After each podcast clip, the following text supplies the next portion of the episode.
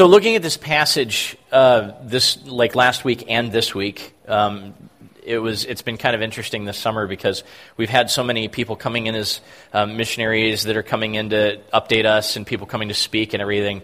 Um, I, I kind of feel like a stranger in my pulpit a little bit, but at the same time, that gives you a lot of time to think on uh, a lot of time to think on a passage, and I got a lot of chance. I got a chance to spend a lot more time with this passage than I usually do, and, and I really enjoyed that. I really relished um, being able to just kind of marinate um, in the book of Thessalonians for a couple of weeks. It was nice, um, and, and out of it, an idea kind of came or, or came up, and it reminded me of my summer living in the Dominican Republic. Um, I worked with a missionary group there, and our job was to work with the long term missionaries that were situated there for years and years. And we were bringing in groups of high school students and college students. And, and our job was to kind of both create more opportunities for long term missionaries because we were blowing their stereotypes up of what the typical American teenager looked like. But then we were also trying to blow up the worldview of the typical American teenager at the same time by actually making them experience things like Here's what a hospital looks like in the third world. That person with the infectious skin disease, quarantine for them is pushing the bed to the far end of the room because that's the best we can do. Oh, we have oh we have two premature babies. Well, we only got one incubator, so we're going to stuff them both in the same one. You know, like like we're going to do what we're going to do because this is what you have. And and there were just things like that that were constantly you know, and it blew my mind at first coming and living there for at least the first, you know, two, three weeks. I was like, where am I? What am I doing? But slowly I kind of got accustomed to life there. And then I had an issue where I had to go, and, and I had a problem with, you know, just some passport, visa e stuff that needed to get sorted out while I was down there. And so I took a bus trip from where we were down to the capital, Santo Domingo, and I went to the embassy. And that was a weird experience. Because, it, I, and I don't know, how many of you have ever had to go to an embassy like in a foreign country before? Have you ever had to do that? Okay, I, so yeah, a few people have. All right, so I come in and I've got, you know, my passport and and I, I, understand it's probably even more strict now, but I mean, this was this was pre 9/11. This was in a, a, different world than the one that we live in now, in in some ways. So I come and I have my passport and I'm you know ready, and I get stopped by armed guards at the gate, and they look at my passport and they're like, "Okay, so you're a citizen. So I'm, you're going to ask. I'm going to ask you like 20 questions now on the fly." To gauge your response so that I know that you are actually a citizen. And I'm like, okay, you know, this is a little, I just thought I was going to show this and walk in. But no, there's, I mean, there's, there's measure after measure after measure. And then I walk in, and all of a sudden, it's like I'm in little America again, which was very strange for me because I'm, I've, I've kind of gone native, right? Like I'm in like this stained t-shirt and like shorts and flip flops, and I've been like, you know, out working in the rural Dominican. You know, I do not look like I do not look like the people that I'm around anymore. And I'm kind of going, oh, right, okay. And it was interesting because the realization of coming that, that actually, because there's an embassy there, I actually am in the United States at that point. Just like if I went to the Dominican embassy in Chicago, I would actually be in the Dominican Republic. That's kind of the whole point of an embassy is it's, it's, it, is a, it is a space of another country sitting in the middle of a sovereign territory that you're in, but you're there, but you're not there, which was kind of strange, right? And I never saw the ambassador because, I mean, I, it, well, one, it wasn't that big of a question. Okay, it was not that big of a deal. I was not having that kind of a problem. Um, but I saw his office. I took a small tour while I was there. Um, and in essence, the guy that was talking to me about it and just explaining how the embassy worked and everything, his role as ambassador is to be the embodiment of U.S. policy and culture in whatever country is in. In essence, he wields the authority of the President of the United States, makes foreign relationship decisions based on the investment of that authority. And it's kind of the same for anyone in an ambassador or emissary position. You, you personify the sovereignty and the influence that you represent.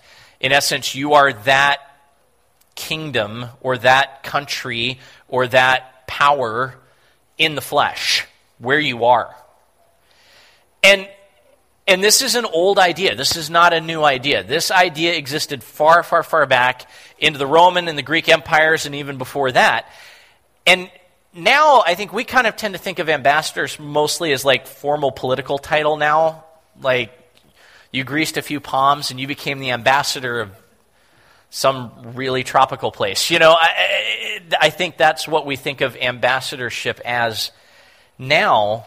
But it carried a lot of weight in the time of Jesus to be an ambassador. And there, there are a couple of words in the Greek language that really kind of convey the idea of what that was to be an ambassador. Uh, the first is, is, is presbyter, which we're not very familiar with unless we think of like the Presbyterian church, okay? Like, oh, presbyter, I get that now. Okay? But if you go all the way back, presbyter carries with it the idea of carrying the honor of the kingdom. Okay, like an elder or, or a dignitary would. Somebody that is invested with honor.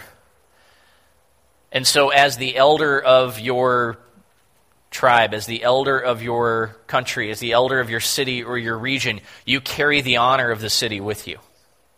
Now, I don't know what that says about the Presbyterian Church necessarily. I'm just, you know, I'm going back to like many, many thousands of years ago here.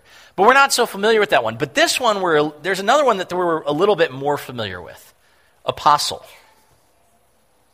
And the idea of an apostle is less about carrying the honor of the kingdom, although you, you have that. It's more about embodying the power, embodying the authority of the kingdom. And in the context of the first century that the early church inhabits, that term apostle literally carries the idea of being one sent as though you were Caesar himself. Those who came bearing the title of apostle were acting as though they were Caesar, even as the embodiment of the might of the entire empire in the flesh. That is not a small word. That is not a small title. That is not a small idea. And, and Paul takes this idea, but it's not just Paul. I mean, it's, it's been there with the 12 as well. But he applies it as relevant to his role as an ambassador of Christ. But at the same time, it's not just for him. And, and this is one of these things I really, as I was thinking about this and as I was, again, getting to sit and marinate with this passage for a little while, one of the things that I realized is that I don't look at Paul right. And here's what I mean by this, okay? Sometimes I, and maybe you, we think of Paul like one of those traveling heroes from the old westerns, okay? Some combination of like the Lone Ranger and a circuit preacher. I just, no, think about it, okay? He, he goes to town and he preaches the gospel, and there's a theological gunfight, and he wins, and then he leaves. And he goes to the next town. And, and maybe he's got maybe he's got like Timothy or he's got Barnabas or he's got Silas and they're like Tonto, but really he's the guy. That is not the way that this letter is written. And this is, this is Paul's very first letter. And so I think, I think actually this carries a lot of weight if you think about this, okay? This letter is not the letter of Paul. This letter is the letter of Paul and Silas and Timothy. There is no I language in the entire letter. It is all us and we. All the first person pronouns are plural. We are men approved by God to be entrusted with the gospel. We worked hard night and day in order not to be a burden to anyone while we proclaimed the gospel among you. And I think it's significant that we hear this in the letter to the Thessalonians. We were apostles among you. We want to limit that word apostle, and we also want to limit its implications we want to limit that to just 12 guys from Galilee and one latecomer from Tarsus. We want to keep it with them. And it's obvious, though, that Paul himself viewed Silas and Timothy to have that same investment, that same image, that same mission, and that same gifting of apostleship the same way that he did. And in fact, in the letters of Paul, there are 17 other people, men and women. Priscilla, Junia, anybody? All right? That share this spiritual gift of being sent with the authority and the power of the kingdom behind them. So, if Paul's view of this idea of being an apostle is a bit wider, maybe my view needs to be a bit wider as well. Maybe there's things about, because I think what happens is as soon as Paul starts tr- talking about what it was like when he was an apostle or when they were an apostles among the people, we kind of turn that off and go, oh, that's nice. Paul's just reminding them of, of a story or, or whatever. Or we don't see a whole lot of inroads into our life. And I think by widening this understanding of who can be an apostle, we also widen our understanding of how this message actually applies to our lives how this letter actually applies to us. And at first glance, there's something kind of sketchy about this passage, if you think about it, okay? Because again, if, if, if this morning for my sermon I got up and I started our message with saying, I just want you to know that I never did anything wrong during my time with you, I never had any impure motives. I never tried to trick you. I did not flatter you. I did not mask any secret greed in my heart. God is my witness. You guys would already be like, when's he leaving?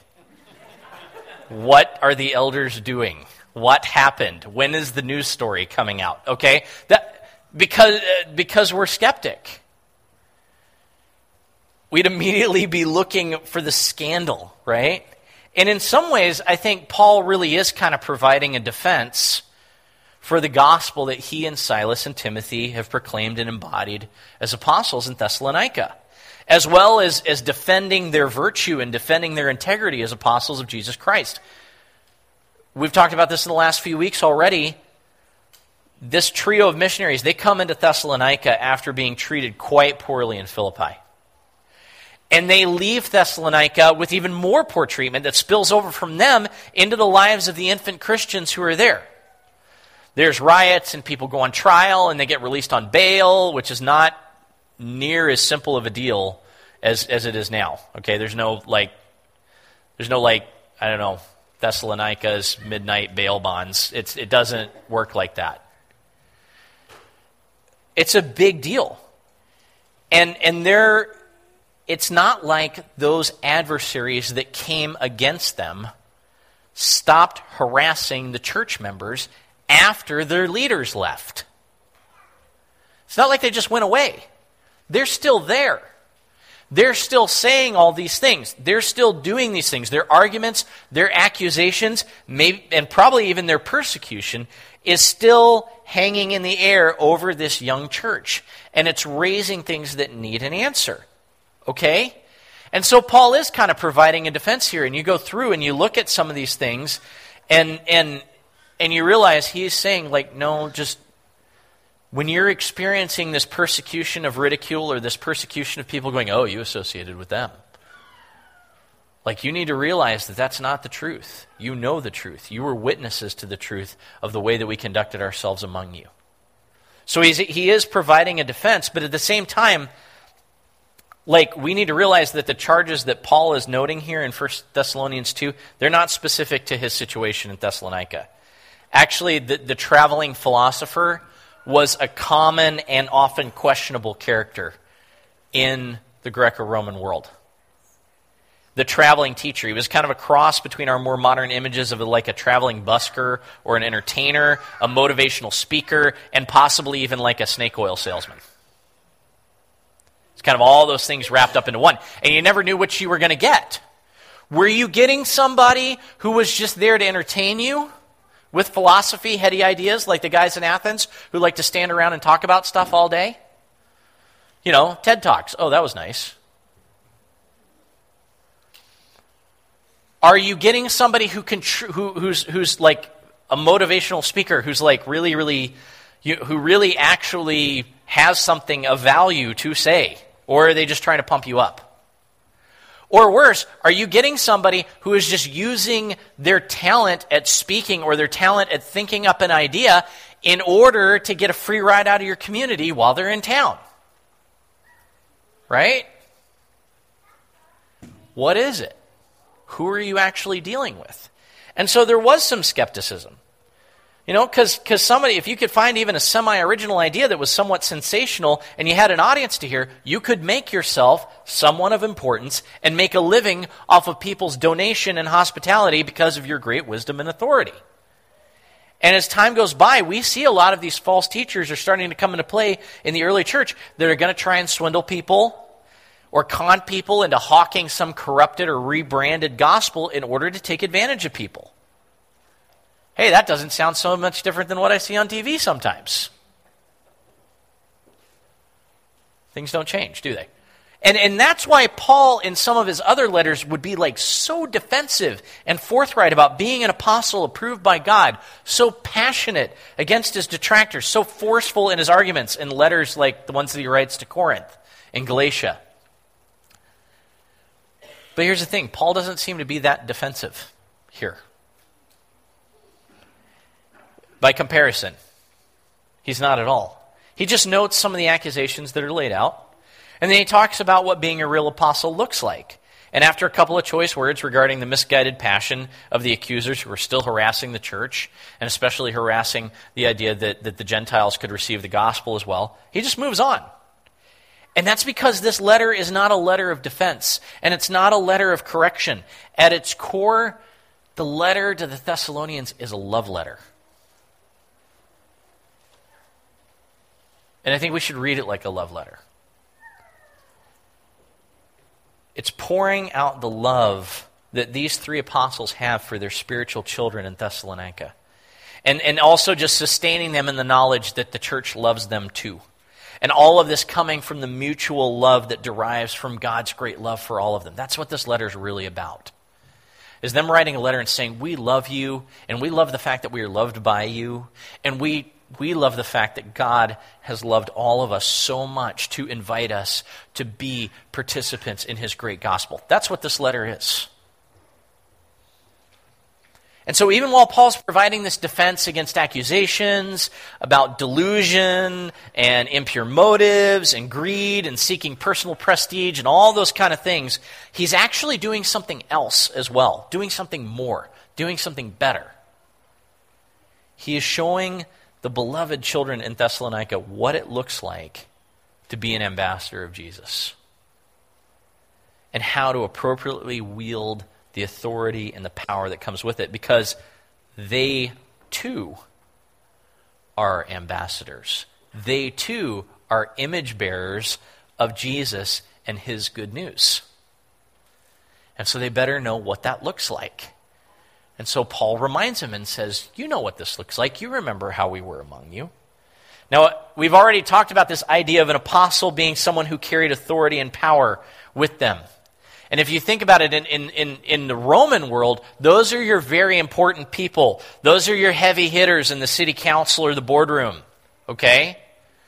Those are the ones where they mention the name and you go, oh, oh, him. Oh, them. They're coming to town. Oh, oh boy. All right. Everybody get ready because we need to impress. Everybody get ready because we need to put our best foot forward. Everybody get ready because we don't want to upset them because they are the heavy. And, and Paul kind of even says, look, we're apostles among you. We could have been the heavies. We could have asserted our authority. We could have said, hey, we are invested with this gospel. And so, you guys that believe, you need to help us out.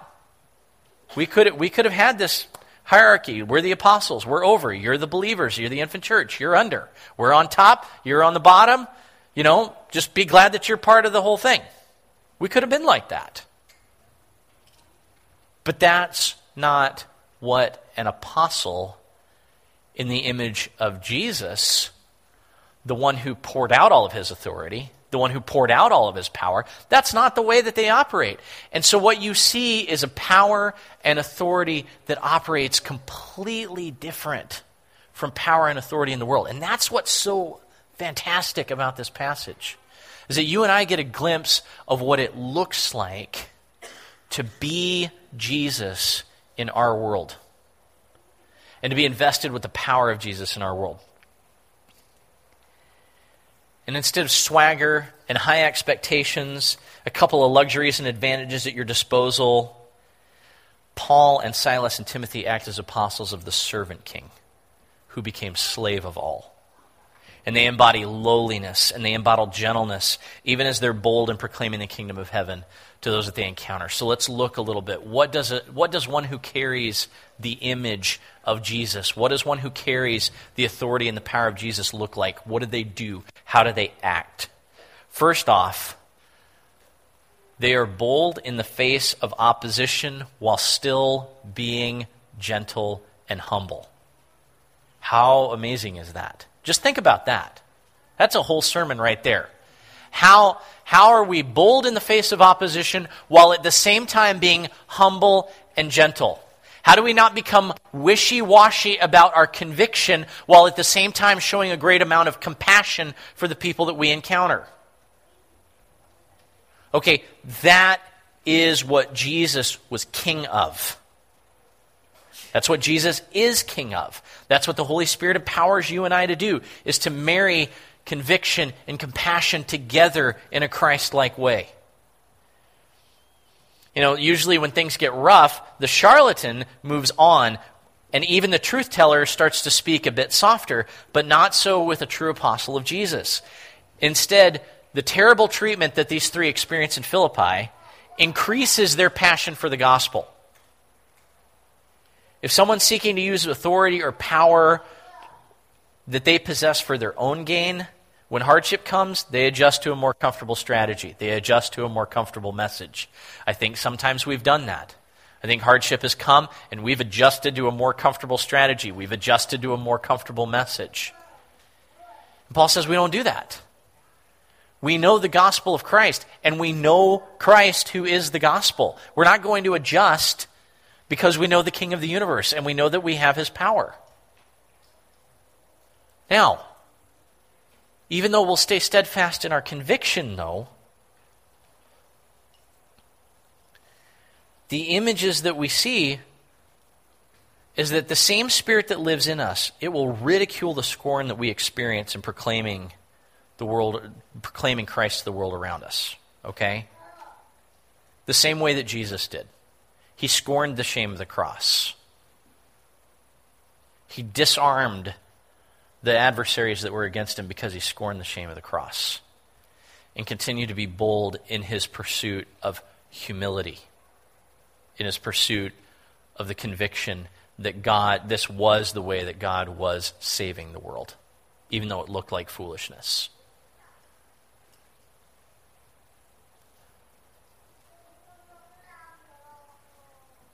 And he didn't hesitate. He was bold. And we should not hesitate. We should be bold.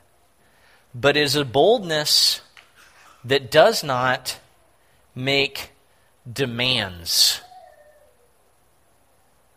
of the world, and it does not make demands of those who believed. Instead, rather than setting themselves up high on a pedestal, or setting the gospel like as a, as a top down thing like an apostle of Caesar would.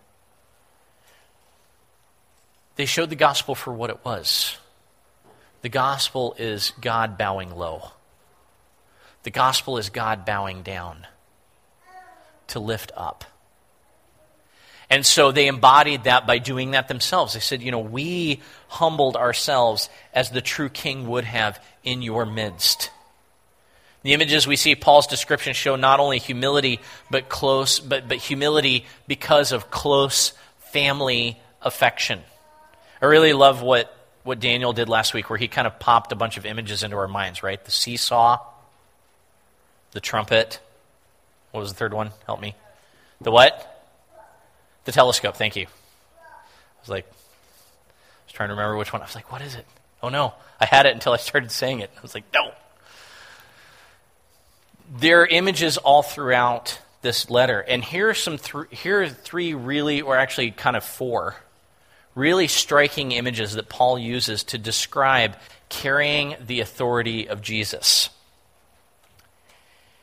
And it starts in, and, and it's all in family, though. This is the thing I love, is, it's, is, is that being an apostle of Jesus means seeing the world as God's children, seeing the people that you run into as God's family, whether they know it or not.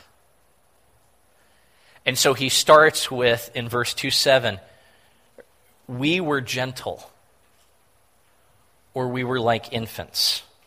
Okay? Some of, us, some of us may have gentle in your Bible, but the thing is, many of the early translations have the word infant because it's just one letter off in Greek. Okay? And I think infant may even be a better way to describe it. It could have been a clerical error, but it could be something more because instead of coming in like heavies, the apostles come into town the way Jesus did. He came into town small and humble and unassuming, like a baby in a manger.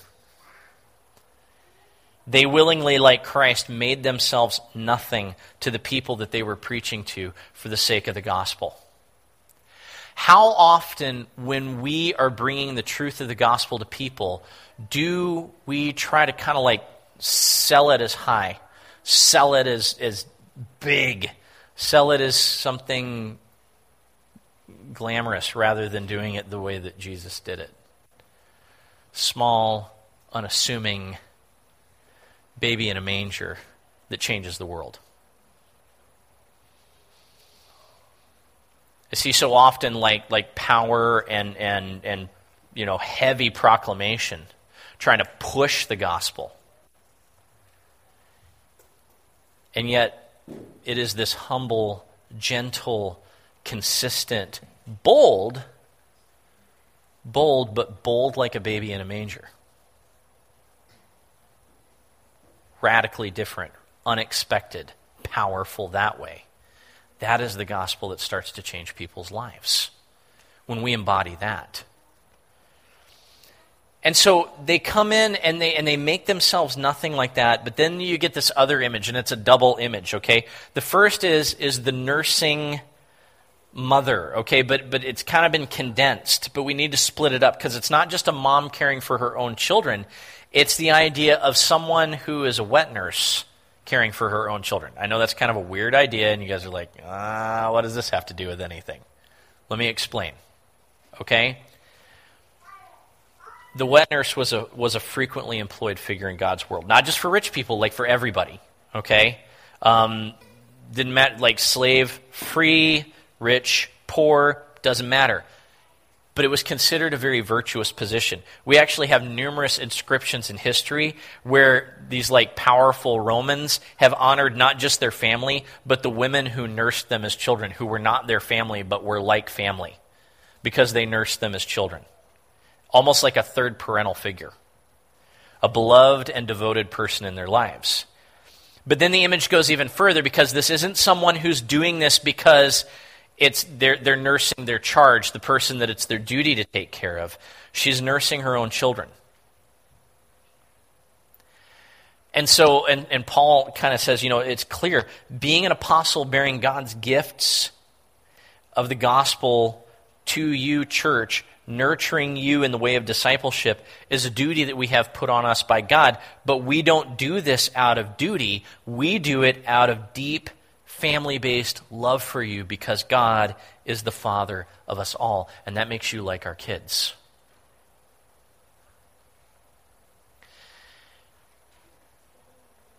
I think about the way that we bring the gospel to people. Do we bring it in a way that is feeding and nurturing them?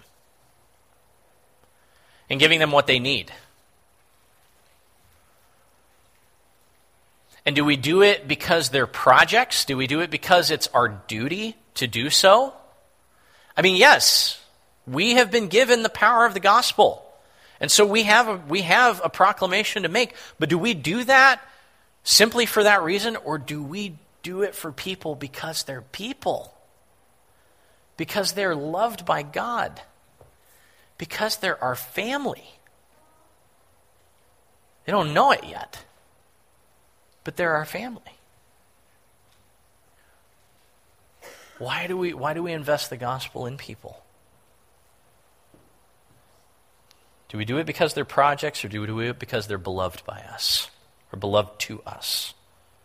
I think that's sometimes why our evangelism falls flat. Because we treat people like projects or process.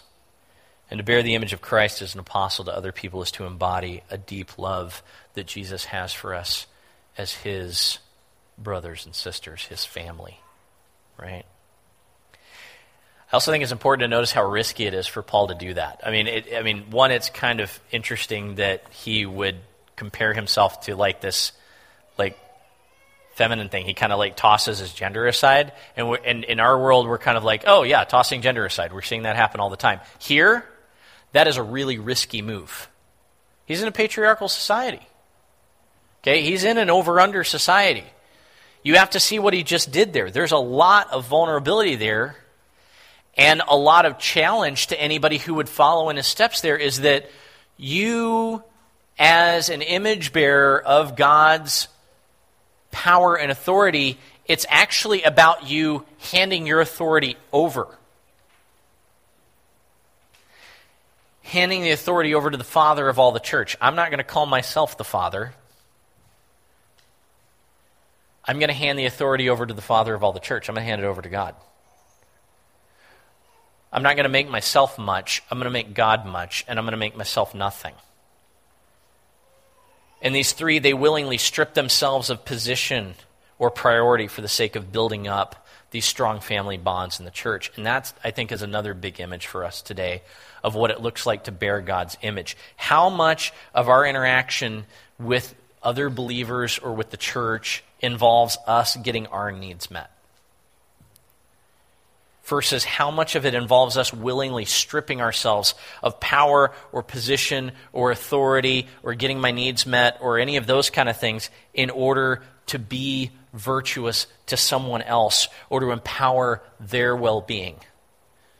Because Paul says that's, that's what we did. We stripped ourselves of all of those things and laid them aside and made ourselves vulnerable to you for your well being. That's what it means to bear the image of Christ in the church how much of our experience looks like that. And then, and then he says, and then we taught you as a father teaches children. Again, this marriage of compassion and conviction, this marriage of, of, of kingdom virtues, but also living humbly and gently. And I think this is a peculiar and a difficult stance for them to take, especially with the Gentiles. But it seems to me it was, it was those who didn't understand, had never seen this idea that they could be a part of God's family, that they could be God's children. Those are the ones who accept this authentic, holy lifestyle even more than the ones who had said, oh, yeah, we're God's children their whole life. It was, it was difficult for those who had said, Yeah, we're God's children, but it doesn't look like that, to accept it. And it was those who had never thought of themselves as worthy of being God's children that when the love of the Father came embodied in the teaching, they were the ones that snapped it up and said, This is amazing. I want this in my life.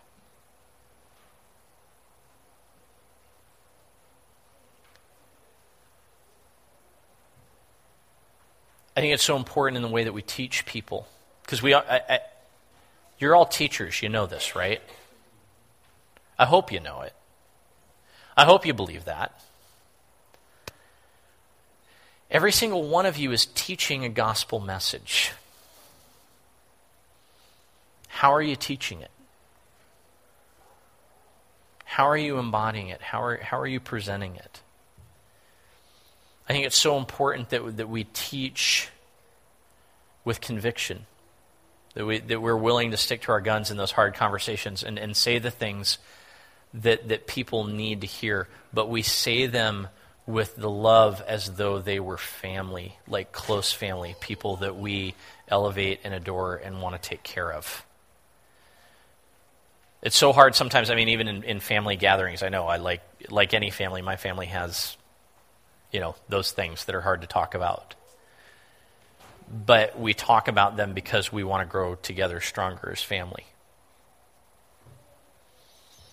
And and how much of our teaching in the gospel with one another and how much of our teaching in the gospel out with those who do not know the gospel is out of a desire to draw them into closer relationship with God, to make them more family, to make our family stronger. That's, that's the example that Paul uses here. That's the example of being an apostle.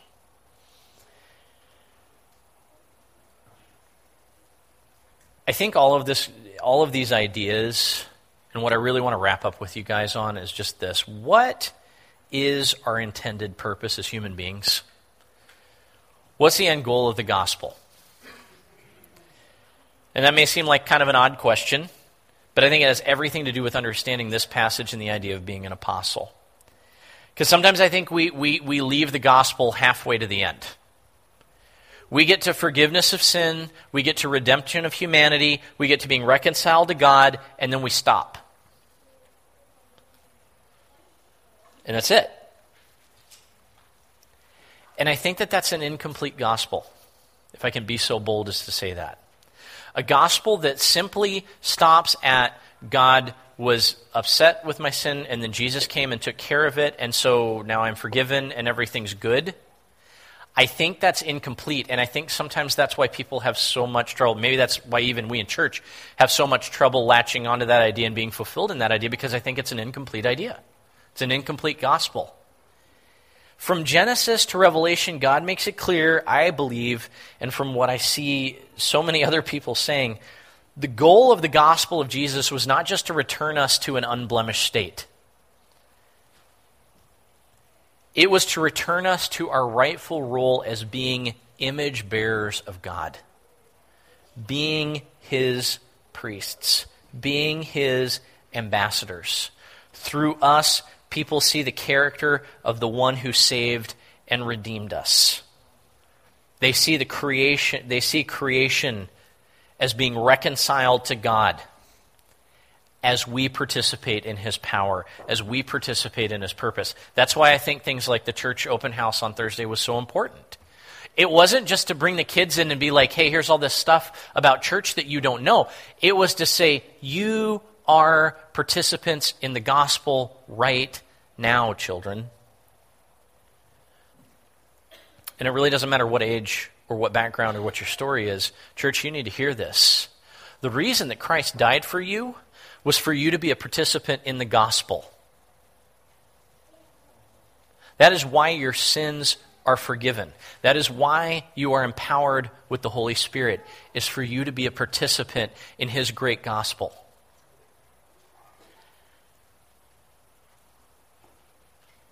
And I think it's time for us to reclaim this concept of apostleship back into our lives again.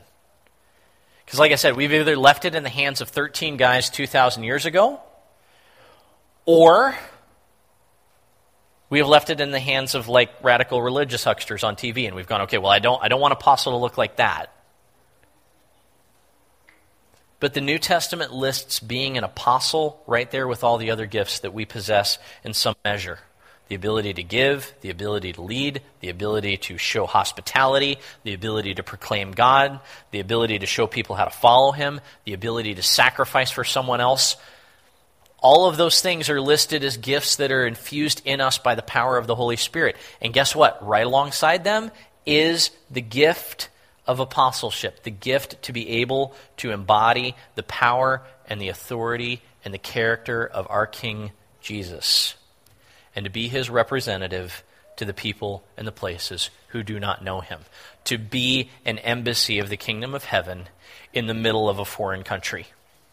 So that when you step into my house, when you step into my office, when you step into my family, when you step in, when you get into my car, wh- wherever it is, you are now in the kingdom of heaven. Think about that if our homes were embassies because we're ambassadors, if our office, our cubicle, our desk was an embassy, I don't, what, I don't, whatever you have, I don't know, right? If our car was an embassy, because when people got into it, they were stepping into the kingdom of heaven, which might be exceptionally radical during rush hour, okay, if you're going to Langford. But imagine what that would look like. Imagine how incredible that would be if you could do that. Church, you can do that. You, you, you not only can do that, you're supposed to do that. You're, you're empowered by God and challenged by God to do that. We don't have to look at foreign countries far away or somewhere super seedy or somewhere super dangerous to find that kind of place to be an apostle. You got people all around you who need to know the power of Christ, and you are the ambassador. You are the embassy.